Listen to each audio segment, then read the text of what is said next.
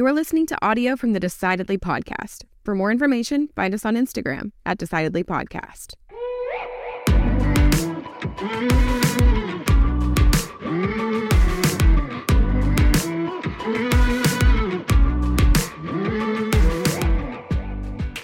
What do you think's the worst relationship you've been in? Geez, God, you want me to get personal, huh? I don't know. this one right now. Yeah. This? Okay. Yeah. I don't know. Probably uh I don't know. I had a you relationship. know, I'd say when I was like a my first girlfriend probably. Okay. There's nothing wrong with her. It just, you know, It- it's always the, the It's hard person that always just go- goes south because for you're that so to go stupid. well, yeah. Yeah, it never it never works out. I remember when I was in uh, when I was in college, I I was going out with this girl, and I didn't think I, I didn't have a girlfriend, um, but she disagreed. she, and I Like found the out like the old Mitch Hedberg joke. yeah, yeah. Yeah. I, I I found out she was my girlfriend when she introduced me that that way at a at a party. This is my boyfriend. I was like, oh, okay, and I and I realized that, and we uh we ended up uh, breaking up, and but we had remained friends, and I I went and saw her one time afterwards after we had stopped going out. And asked the question that you never you never should ask, which is why did you know what was wrong and what did I do wrong or what, whatever it was. Yeah, you know? why did we break up? And why did we break up? And you know, most people are polite and they go, "Oh, you know, it's not you; it's it was me, It and just it just didn't didn't work work, out." out." Yeah. You know, and there are people, you know, that's you're very polite about it, you know. And uh, she did not do that. She, oh, she gave you the reason. she told me all the reasons, and it took a while. I was gonna say you were there all night. No, it took a while. Man. And so, and uh, but it but it helped me understand. Oh, there are some things I need to be more aware of. Things you know, I need to you know, if I'm in a relationship, there are some things I'm doing that I think are just totally fine that aren't fine. And so it really helped me begin to evaluate. How, you know, what is my part in a relationship? Yeah. because you always have that. Well, our guest today knows a lot about relationships. She does. She's here to help us. Tiffany Denny is a compelling storyteller, best-selling author, and podcast host dedicated to empowering others to take initiative in their relationships. With over 15 years of coaching expertise as the co-creator of the Relationship Recovery Program, she reaches audiences worldwide through social media, live events, and the Relationship Recovery Podcast. Tiffany's impact extends beyond her program. She authored a number one new release on Amazon, launched the ReclaimYou app, which offers tools, resources, meditations, and support for those recovering from negative relationships. Her work has earned recognition in esteemed publications, including Vogue, Shape, Newsweek, and The Influential. We talked about emotional awareness in relationship, setting and adhering to appropriate boundaries, uh, common traits of toxic relationships, and how improving your relationships can improve every single area of your life. So stick around. You'll laugh a little bit. You'll learn a little bit. I'm Sanger Smith. As always, I'm with my dad, Shawn Smith, and this is Decidedly.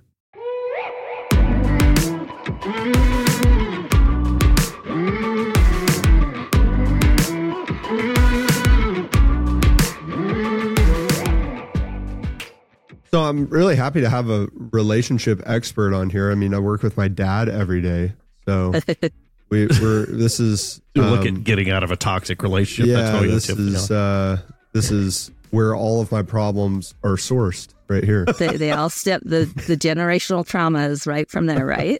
and all of your benefits too. Yeah, so let's, let's that'll give credit Yes. where credit's due. How cool is that though that you guys do this together as father and son? I think that's really a neat opportunity. Well, well, we we ended up having these conversations over coffee and, and dinner all the time. We thought, you know, why not just record this and, and maybe somebody might find it interesting. we'll Yeah. see. I've We'll watched see. several episodes and I really, really love how your dynamic is and you're great. So Thanks. That's nice to hear. Yeah. Thanks. Yeah, we we we're kind of nerds. I mean, we talk about these things anyway, like he was saying. uh-huh. So it felt natural for us to put a mic up. And Yeah, what- video, what we've- video cameras. What we found was that when we love talking about decisions, you know, I used to tell Sanger when, when he was growing up, you know, we would look at somebody and say, "Oh, you know, that's that's unfortunate. They're in this bad situation." and we would always trace it back to the decisions they had made. And so we would judge people. Oh yeah, Oh, really? That's what he's saying. well, I didn't want to say that. sounded horrible. I didn't want to the say way you said that sounded awful. well, maybe it was awful. maybe, it still is. I don't know. but, I but that- remember he used to he used to tell me, um, you know, if we were talking about someone who had, you know, found themselves on on hard times, you go, well, they're not a bad person. They just made bad decisions, and everything was always about decisions, both good and bad. You know, good people who had positive outcomes. You framed it as well. They made good decisions, and so I started to think, uh, in my personal life and as a professional, what about decision making other than simply making the right or wrong decision is uh, important because we don't always know what the right or wrong decision is. Yeah, I think when we started this, we thought it would there would be a formulaic answer to uncovering good decision versus bad decision, and you know, it turns out it's a lot Uh-huh. more complicated. Oh, Especially yeah. in relationships. Yes. Yeah, and just just like you know, that's how we got into decision making. You know, you got into kind of relationship work, uh, probably a, a similar journey. Tell me, tell me a little bit about that. Yeah. So I've been in working with relationships for about oh close to 10 years now. Um, we we started our company in 2016, but prior to that, we were just volunteering and and my business partner and I worked at the same company. So that's how we met. And I, I'll never forget. She walked in my office and she said, she says, we should start a an event and a marketing business because she was in the marketing department and I was over events for this company. And we thought, oh great, we'll do this. We'll and we we would have our little meetings and we thought this was going to be such a, a great booming business for us. And really what happened is I had just gone through a divorce and she was just going through a divorce. And we noticed that we were leaning on each other. And we kind of looked at each other one day and said, one day we should really help other people that are going through this because this really sucks. Like, this is horrible to have to go through this. And so as time went on, we just thought both of us just had this kind of this intuition that this is really the path that we needed to take rather than do this event and marketing business. And so we formed the relationship Rec- recovery and we started by putting up an Instagram page and just putting quotes on there. And all of a sudden there are people going, Me too, me too. You know, I'm in this bad relationship or I'm trying to get out of it. I don't know what to do. And um, but the interesting thing is that come full circle, we now do lots of events and we do lots of marketing. so our original decision to, you know, not go that route has come full circle and that's, you know, a part of our business. But um, one thing I thought was interesting when you were talking about decision making, when I see, we see men, women, um, relationships with business partners, relationships uh, with family members, people will say, you know, and especially if those relationships are really hard or they're toxic, and people will say, how did I how did I get into this relationship? You know, how did I do that? And the thing, the truth of the matter is, is that it, it this kind of relationship trouble doesn't, you know, you're not immune to it. It can happen to anybody, and it happens to all of us in some respects in a, a relationship of any kind that we might, you know, be in in our lifetime. So I thought that was interesting when you were talking about decision making. Yeah, I, I'm I'm glad there are people like you who do the work around relationships because you know clearly they're they're key right to everything that we do. Our relationships with our spouses, family, friends, coworkers, ourselves, God. You know, if you can get good at relationships, you can you can really advance forward. I I started doing some work years ago in uh, got a designation called certified divorce planner and, looking Oh. at the financial aspects of divorce and looking at equitable settlements and those types of things and, and how wealth was divided up in a separation. And uh, and, I, and I have a, a friend who who works in that field now. I found that for me, it was too emotionally charged. You know, I would have people come in and there would be uh, they would be at high states of emotion. Uh, and it just made me uncomfortable. I just I'm like, oh, I'm not cut out for this work. you know, I'm just so I'm, I'm glad that you are. uh, and I'm glad that there are people who are. My, both my parents are in that type of work, uh, but it was it was not for me. Uh, but I I found that when when people are exiting a relationship, there are there are red flags they've missed along the way usually, right? And Mhm. and they maybe should have gotten out earlier and they stay too long. Do you find that people are just kind of walking past these red flags? Yeah, definitely. And and it's not until you get out that you really can look back and go, wow, you know, I I either missed Oh, that or I ignored Yeah, that. yeah. Yeah. And then what happens too, what I see is I'll, I'll see a client come in and maybe they're not, you know, haven't left the relationship completely, but then I walk, you know, with that them on that journey and that they finally get out and they can see those red flags. But what happens is when they go to date again, everything looks like a red flag to them. And and so they are Oh, actually they some become hyper fixated on They do. finding the red flag. yeah, Okay. Yep. they do. Or so they, nothing does. or yeah, yeah, exactly.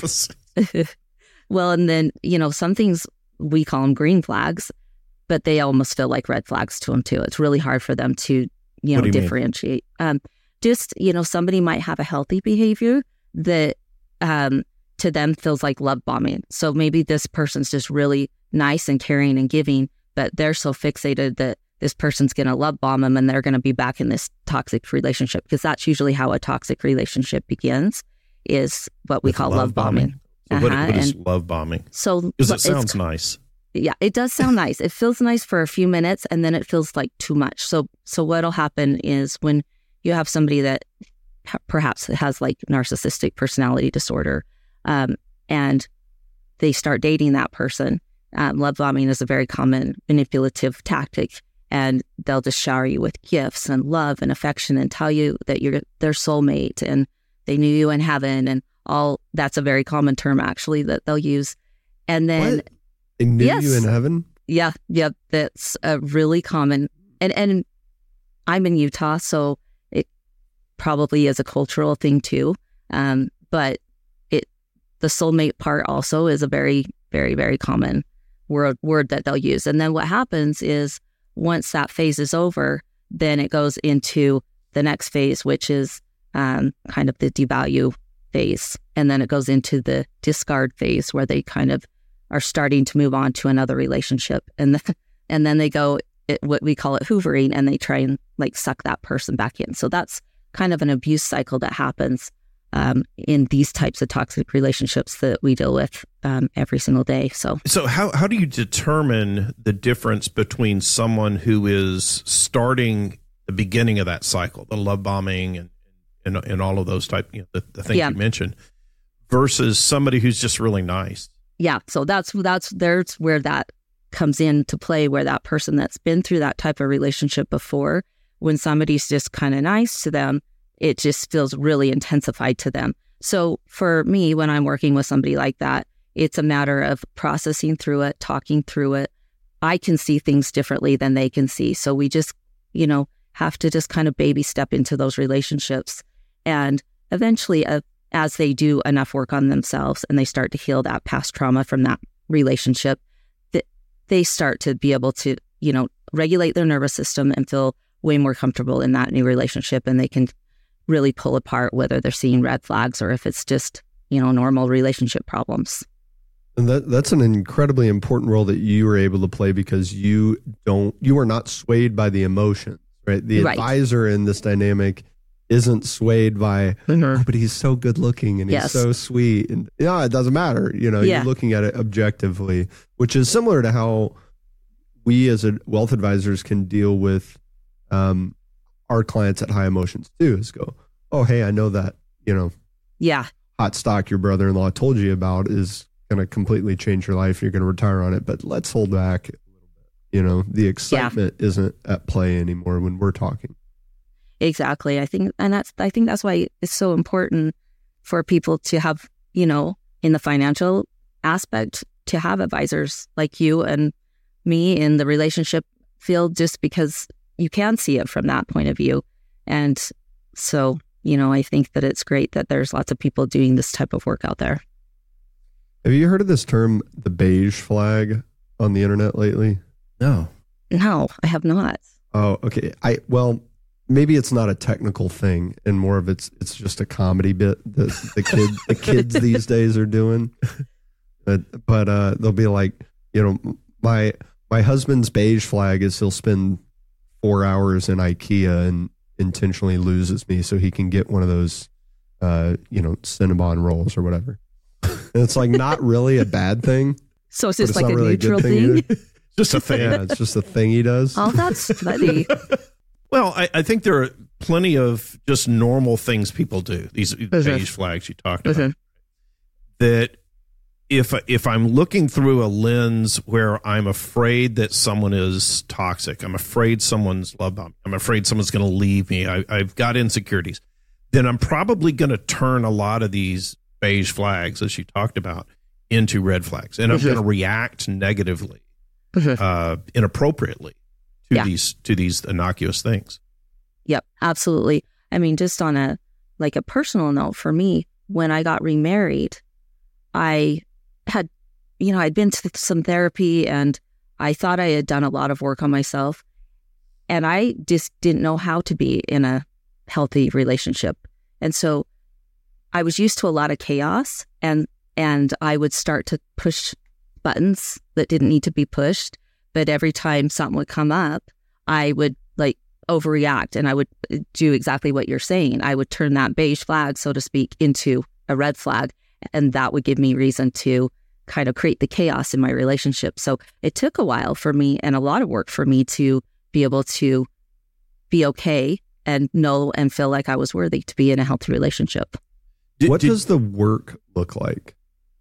That I get asked that a lot. So the work to me looks like finding the modality that works best for you to be able to heal that relationship. Because at the very end of the day, the most important relationship that we're ever going to have is the relationship that we have with ourselves.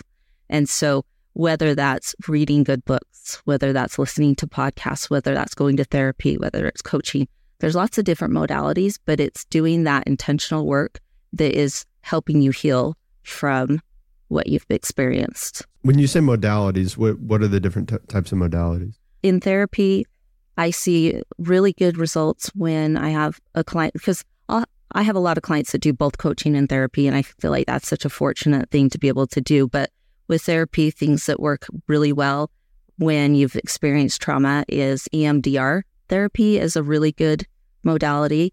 Um, I have clients that are doing ketamine treatments that seem to be working really well uh, with coaching. Um, we do lots of different um, things within coaching. We really work with somebody to um, help them build their foundations of healing. They've lost a lot of, you know, just those good foundations. Like, what does your day look like as far as energy? Are you, you know, putting energy into yourself? Are are you raising your levels? Um, we work on a really good mission statement. We work on self sabotage because that it plays a big role in, you know, sabotaging our our healing. And we work on codependency and boundaries is a big, huge one that we work on. And then we move into clearing the trauma, and we do that through meditation and uh, tapping and those kind of things. And then we just really focus on helping somebody move on and move forward in their life. So with coaching, I think it's a little different than therapy. Well, it is very different than therapy, but the di- big difference is, is we're trying to help you move from point A to point B. Yeah, you're you're holding them accountable, providing actionable steps that someone can work toward. It, little- it seems to me like the the first step right is awareness. I have to aware that I have this codependency issue, for example, um, and that is the first step. From my anecdotal evidence, when I observe people who are open about their uh, therapy work, et cetera, that they've done, is that it feels like people stop at the awareness step and don't move into the healing step. and um, what what's the key? First of all, is that does that see, is that as big of a problem as I'm myself observing? And then It's two, what do people do to move past awareness to actually doing something? Because that seems way harder. Yeah. Well, and you know, I think what happens to us is, or at least from my own experience with therapy, is it was so good for me in so many ways at the very, you know, first part of when I got divorced and I was trying to deal with things. And I ma- it did make me really aware, but it was just a lot of what I found myself doing was just going to the session and talking about the past. And it didn't seem like I was doing any work to like move me forward. So I feel like it's really important for a person to become aware and then actually have to do something to move themselves forward. And it's kind of this continuous thing.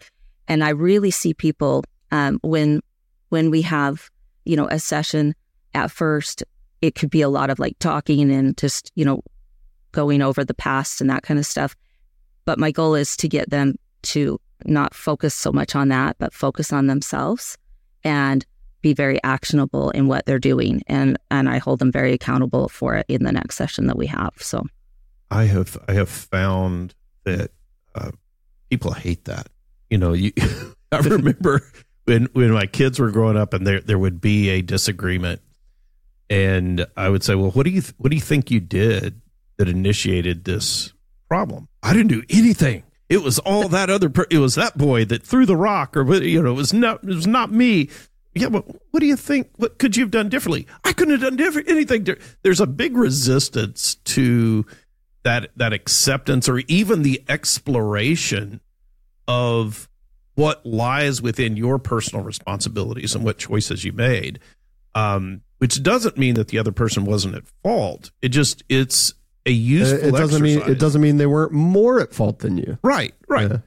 But but it, it, they could have been hundred percent at fault. Yeah. But there's still value in exploring what could you have done because it helps you think through. It helps you get better next time. And getting to that point of being where you're self aware, where you're exploring your own decisions, is a helpful development. Oh, absolutely. This is such a huge one because usually when somebody comes to me, they've been in an abusive situation, and you know whether it's physical or emotional or psychological, and yeah, the abuse was wrong, absolutely. But when we're in a relationship, we're still contributing, and when you can take ownership of your part that you played in it, it almost just releases you and it allows you to start to heal because you can stand up and say, you know what, this is where I was contributing. This is what I don't want to do anymore. And this is what I'm going to change. It takes a person a little while to get to that point. But when you start to see that happen, that's what, when you asked me earlier about what doing the work looks like, that's what doing the work looks like is really owning it so that you can move forward. How, how would you tell the difference between someone who is psychologically abusive? I mean, it, it's clear if somebody's physically abusive This is, yeah. or even verbally abusive. How do I tell if somebody's psychologically abusive versus just being an asshole? Yeah. So typically it comes in the form of gaslighting. That's where we see it really shine um, when somebody is is gaslighting the other person and really making them feel like they're crazy and really disrupting their reality. That manipulation and that tactic is powerful and it um, you know, I know that gaslighting gets thrown around a lot. It was the word Yes. word of the year last year and it gets misused a lot, but when somebody is truly psychologically abusive to somebody else, that's what's happening is they are they're controlling, they are taking that person and making them feel um, that their reality isn't isn't real. And then what happens to that person is it ends up bonding that it, creates a, a trauma bond and it causes that person to stay with them. So that's what the abuser is doing is trying to get that other person so off centered that they don't leave them. And so that's what psychological abuse looks like. Is it as well planned as that sounds like, or is it someone who's protecting their own innocence or or- Denying reality. yeah, like Mhm. yeah, hey, I got caught doing, I got caught cheating. I'm gonna try to make you seem crazy because because it makes me get away with it, not because it's like an elaborate scheme. Yeah, yeah. So I think it's a little bit of both. I think there are people out there that are really just, you know, have their intent is to, you know, hurt and harm people. And then I think there's people out there that, you know, just are trying to, they probably experienced their own stuff in childhood and they were perhaps Yeah. raised by somebody that way. And they're just, that's how they live their life. And And so I think there's probably a lot of both of it. So a lot of these elements of uh, toxic relationships we're talking about are, or we're obviously talking about the context of romantic relationships, but how many of these themes carry over to other relationships, whether it's friendships, you know, relationships with coworkers, business partners, Mhm. even children that you see? all, all the time. We see it across the board. Probably in this last two or three years, we've had more people that have come to us with relationships within business and family. And that's kind of been fascinating because when we started, we were really. Why did you hit me? do, we, do we need to book a session? Just want to make sure you're listening. do we need to have a session after we do our podcast? I just teasing. Um, but yeah, we see we see so much of it, and it's been eye opening because when we started, we was we were solely working with women, and then it moved into working with men and women and couples, and now it's any type of relationships, friendship. We see a lot of that as well. I, I guess I'm I'm kind of hypothesizing here is where it would be most damaging is where in those relationships where we rely on others for something, right? It- it's hard for someone.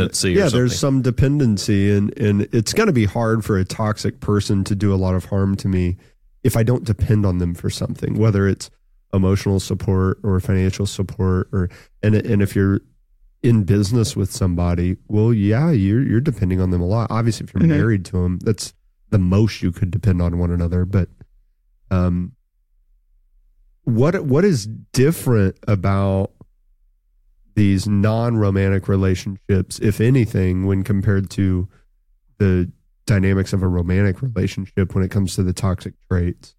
Yeah, you know, not a whole lot. That's what's interesting about doing this work and seeing it from different perspectives now and and different types of relationships that there's not a lot of difference and I think it's kind of fascinating too because when you have somebody in you're in a relationship and one of the partners really really toxic it creates like you're talking about you you're you depend on them but even further than that it can almost create an addictive um, pattern with somebody else. And it and that's why these are hard to you know like break up with whether it's romantic or whether it's business or friendship um, i have um, a client that was in a really toxic relationship with a, a friend and it it really didn't look much different than a romantic relationship at all especially her trying to get out of it. And um, because we know that when we're trauma bonded to somebody that when we leave that relationship, it's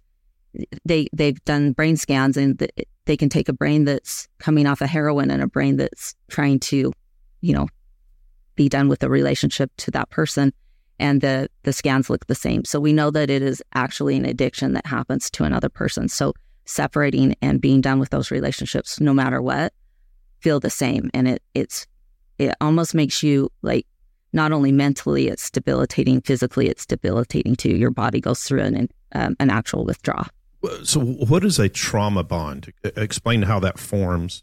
Okay so it's What it's hold it has on somebody. okay so it's kind of like stockholm syndrome um, if you know what that is where you know somebody can be kidnapped and then they spend enough time with that person and they depend on that person rely on that person and by the end they're protecting that person so trauma bond's kind of similar in the fact that we we get into this relationship and you know it seems great at first and then it starts that cycle so it's good and then it's you know bad and all the fighting happens and it's abusive and those kind of things. And then what happens and this is the key to the trauma bond is when it comes around that other side of the cycle it's almost like a carrot is being dangled in front of you of hope you know that it's going to get better because it does start to feel better. And in fact people will describe that you know when things are really bad within the relationship as soon as that partner reaches out and is is kind or nice to them they almost feel this like relief. It's almost like their their drug but that that little carrot that gets hung out there of hope that it's going to be better and then it doesn't get better. And then it goes back around into that cycle again and it just every time it goes around you just get bonded to that person um, even tighter. And so when you go to leave that's when that withdrawal kind of happens is that it and, and it makes it really hard for people to get out. So when people say if it's so bad why didn't you get out sooner? That's why that's typically why is that it's just it's, so it- are it's you complicated. saying that if if somebody's in a toxic relationship and there are these momentary flashes of hope in other words this person is acting in a toxic way but oh they they brought me flowers. They're nice. They're a nice person. They did this you know nice thing for me. That, that it's that hope that creates in this in essence sort of a dopamine hit that Mhm. that that person is wanting to then experience this again. Is that is that how you're So the the hope that the that that person's going to change, they they just they hope that their partner's going to change because they see the good, and so yeah, so that's what they're they're basically just living on this idea of oh, you know, see he he or she can be nice to me, they're good, I see the good side of them, and then they they stay that way for a little while, and then it goes back into the abusive side of the cycle, and and it just kind of does this over and over and over until somebody is uh, ready to get out of that. And when they go to exit that relationship or think about you know i need to be done with this then it really becomes a problem because it's they're literally addicted to that person and and they have to go through that whole experience of getting away from them So I can I can see that also as you were talking about saying in a employer employee relationship as well. Why people stay in. I, I had a client who stayed in a just a miserable job that she hated for Yeah. years, getting underpaid, and she she just wouldn't leave. I mean, she Yeah. kept thinking it was going to get better. She was going to get a raise. They were going to open a new store. They were going to hire help for her, and it just never happened. Um, in, in spite of my urging. Yeah, Mhm. the, the same kind of defenses get get brought up, right? Well, but you know, they're working on this, and and, and it's easier to see from the outside a lot of the time. Hey, you're you're getting underpaid. You Right, told yeah. me last week about how they yelled at you because you made a simple mistake. Um, Right, you're overworked. making you Yeah. work, uh, giving you overtime without any extra pay. There's no retirement benefits. What the heck are you? you what know? are you doing here? it Yeah. sounds crazy um but but it can it can happen to to anyone when they get caught up in that cycle because it doesn't ever start that way Yeah, Absolutely. And from personal experience, uh, I worked at the, the same place I met my business partner at. It was really great when I started there, and then it just had some toxic, toxic things, um, toxic people, toxic um, behaviors of of people there, and uh, all of a sudden, I I started to feel like, wow, this almost feels like what my past relationship felt like. You know, it felt very, very chaotic. And, but for some reason, it also felt good to be there. It felt familiar, right? It just felt like, oh, and so I stayed there a lot longer than I should have stayed there uh, just because, you know, it was, uh, there was promises made and I thought I was going to, you know, move up and, you know, it just, it didn't happen. So yeah, it can be exactly the same. So, how do you deal with, I mean, other than leaving a relationship that you're deeming as toxic? And I, and I think toxic is one of those words that gets tossed out a It does, lot, yeah. you know, and, Yeah. and there are people who are, I guess, toxic the way I would think it or, or interpret it is they're intentionally doing some things to manipulate me uh, that are that are negative versus just being a jerk, right? uh, where it's unintentional, perhaps. Uh, correct me if I'm wrong on that. But how do I deal with that and modify my own behavior and make my own decisions on how I'm going to act other than exiting the relationship? Because I, I think there are some people who maybe can't just pull the ripcord. You know, Right. there there are yeah, situations you've had children with this person they're going to be in your life to some degree right or, or I, I need this job you know and, and this is what I, you know so I'm, I'm in this relationship i'm going to be in this relationship for a while until the end is out there sometime in the future so until then how do i deal with this toxicity Yeah, and and you know, not that's the thing too. I we get a lot of people that come in and that say, you know, I I I don't know. I don't know if my relationship's really bad or if it's you know if it's me or what you know what I'm looking at. And so we'll never tell somebody to leave a relationship unless they're being physically abused because you know sometimes it's just a matter of of looking at it and going, okay, do I need to strengthen my boundaries? do my goals and my values align with you know this person or this workforce um, so really taking a look at where you're at and what you need to do to be able to be inside that and create a space that is more healthy for you. And so just it it really falls back on you doing those things to make sure that you can be within that relationship and still be somewhat healthy. And also, where am I contributing? Am I part of this problem? You know, looking at those things. Too. And we have a great little course called Should I Stay or Should I Go? And in there, we have a ranking scale and it's, you know, just one to 10. And we ask those questions in there um, so that people can really see on that scale of one to 10, where does my relationship line up? Uh, you know, is it in line with what I want for my future? And it really gives a, a visual layout for somebody to be able to determine, you know, if they need to stay there or if they need to go. But if they if they're going to stay, there's many things you can do to strengthen yourself. Yeah, I've, have you kept up with the Jonah Hill saga recently? Oh, a little bit. Oh, that we, woman seems crazy. Okay, well, I'm very interested to see the difference in perspectives, right? Well, explain so, explain the situation. So, he, Jonah Hill, the actor from uh, Wolf of Wall Street, Superbad, curly headed fellow, he was dating this woman, and a, a year or so after they broke up, she posted a bunch of screenshots um, and kind of attacked him and said, "Hey, he is narcissistic. He is emotionally emotionally manipulative." And I looked at some of this the text and my take, and again, I think in some ways we're I'm biased because I can't imagine someone I can't imagine the perspective of someone who is toxic, right? So when they are, it's like I don't know. My tendency is to believe that people can't act that way. So I, yes. I, I tend to dismiss it more often than maybe it really is happening. Um, but it, it, it, I look at the text messages and I go, well, well, and maybe and I wouldn't seem, say maybe I wouldn't I wouldn't say it that way. Maybe I wouldn't have an issue with this or that. It's a little clunky. It's a little cringy. It's a little awkward.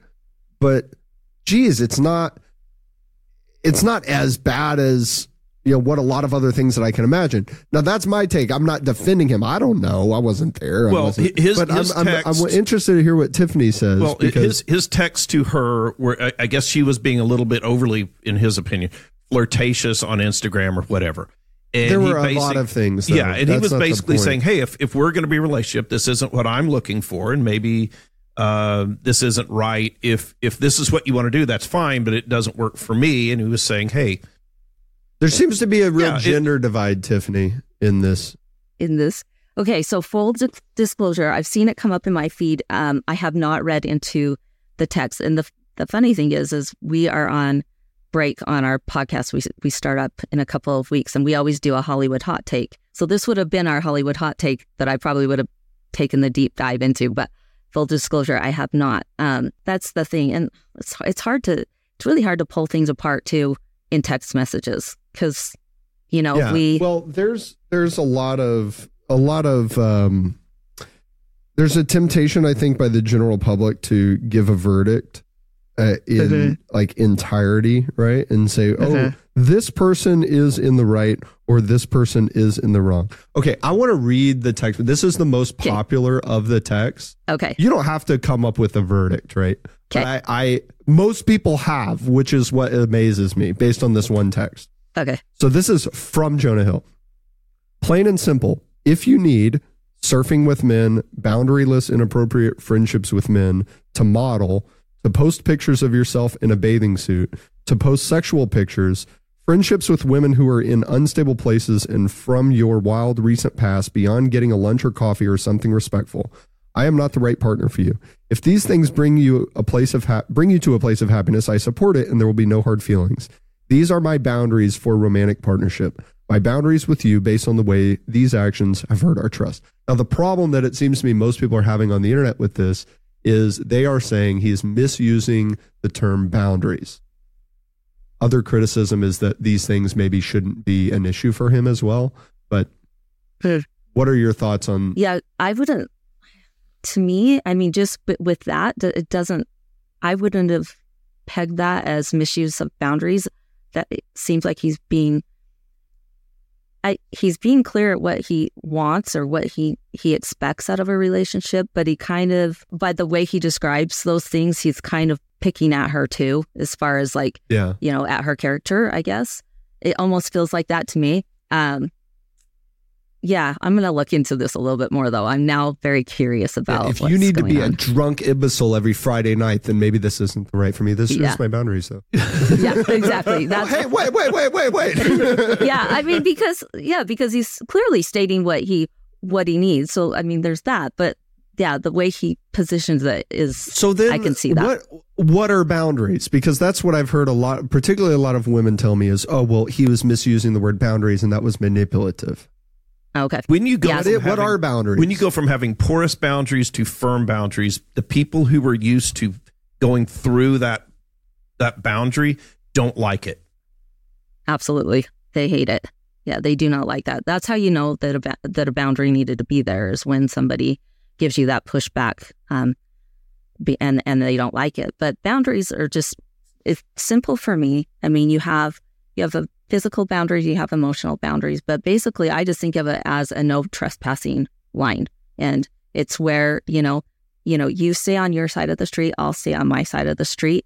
And this is you know this is what matters to me. So you know physical boundaries would be you know how people like in your physical space. You know how sometimes people will stand too close to you and Yeah. it just feels awkward and uncomfortable um, that's somebody that's violating that boundary and your boundary is you know, i don't like that you know i need more space um, people going through your phone that's a big one that's a you know big boundary violator is when somebody picks up your phone and you know goes through it and it's not theirs to go through. Emotional boundaries are just basically they are when somebody um you know crosses over into your emotions and um doesn't respect how you feel doesn't respect what you say. Um so so yeah so bound and boundaries are just they're they're important to keep so that we um you know we are protected and we keep our space and we're, we feel safe and secure. And when somebody crosses over them and violates them then you know we're not really living true and authentic. How, how do you determine if you know? And I, I think first it's, it's good to have clear boundaries. Yeah, I, I think that's good. The, No, no. the people that I know who have clear boundaries are some of the emotionally most healthy people I know. How do you know if you're setting those boundaries or calibrating those boundaries appropriately versus, you know, maybe I'm, I'm being too hard on this person or I'm, you know, What's the difference between? I mean, the, yeah, the difference between boundaries and controlling. Because what most right. people that I've talked to have said who have a problem with what he said in that text message, they say, well, this isn't a boundary. This is controlling behavior because it's about what she's doing. Boundaries are for yourself. Yeah, well, I think you know it's it's true. Boundaries are f- for ourselves, but they're also for others. You know, you have to have you know clear, concise boundaries on what's okay for you and what's not okay. You know, I can see where it can come up and feel controlling, but really a healthy boundary, putting it that in in place means that you know, hey, this is what's okay for me, and and if you don't like it, then you know, sorry, but I'm not trying to control it. I'm just trying to say that you know this is this is my right to what I need and and what you don't get to cross over. So, uh, Tiffany, I have, a, I have a final question for you. What would be your biggest single decision making tip for business owners and leaders?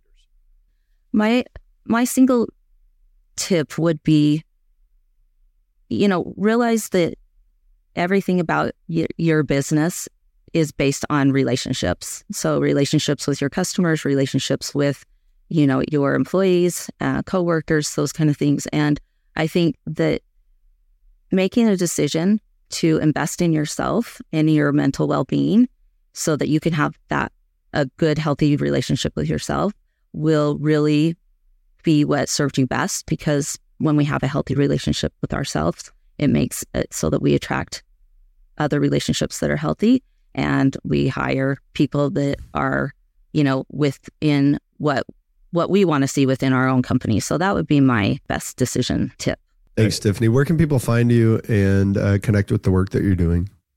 You can find us at the Relationship Recovery on Instagram and all things social media. Actually, our website is just therelationshiprecovery.com. Thanks so much for being here, Tiffany. Tiffany, Thank thanks a lot. I appreciate it. You're welcome. Thanks.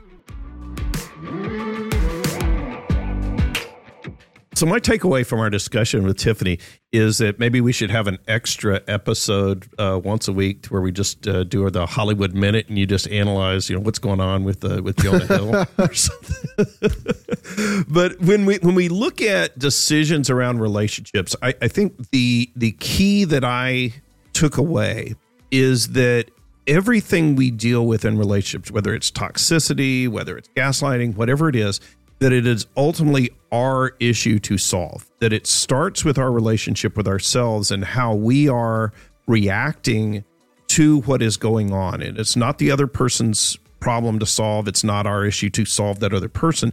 But what are we doing and what can we change? Because that ultimately, at the end of the day, is the only thing that we can control.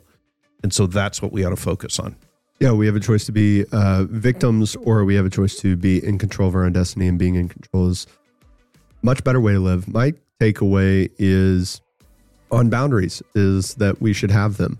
Um, having boundaries, even in, before a relationship is toxic, even in a relationship that's never been toxic, uh, boundaries should exist, and uh, that can help keep things within the appropriate guardrails. You just made a great decision to listen to this episode of Decidedly. Make another great decision and leave us a five star review wherever you listen to podcasts. We appreciate your support. It helps others find our community and defeat bad decision making in their own lives. For more daily decision making insights, check us out at decidedlypodcast.com and on Facebook and Instagram at Decidedly Podcast. Thanks again for listening. I'm Sanger Smith, and this is Decidedly. Insights, advice, and comments provided by Shawn Smith, Sanger Smith, and speakers identified as part of the Decidedly podcast should not be considered recommendations. Speakers not identified as members of Decidedly are expressing their opinion, and their statements should not be construed as reflecting the views of the Decidedly team. This podcast is produced solely for informational purposes, not personalized advice.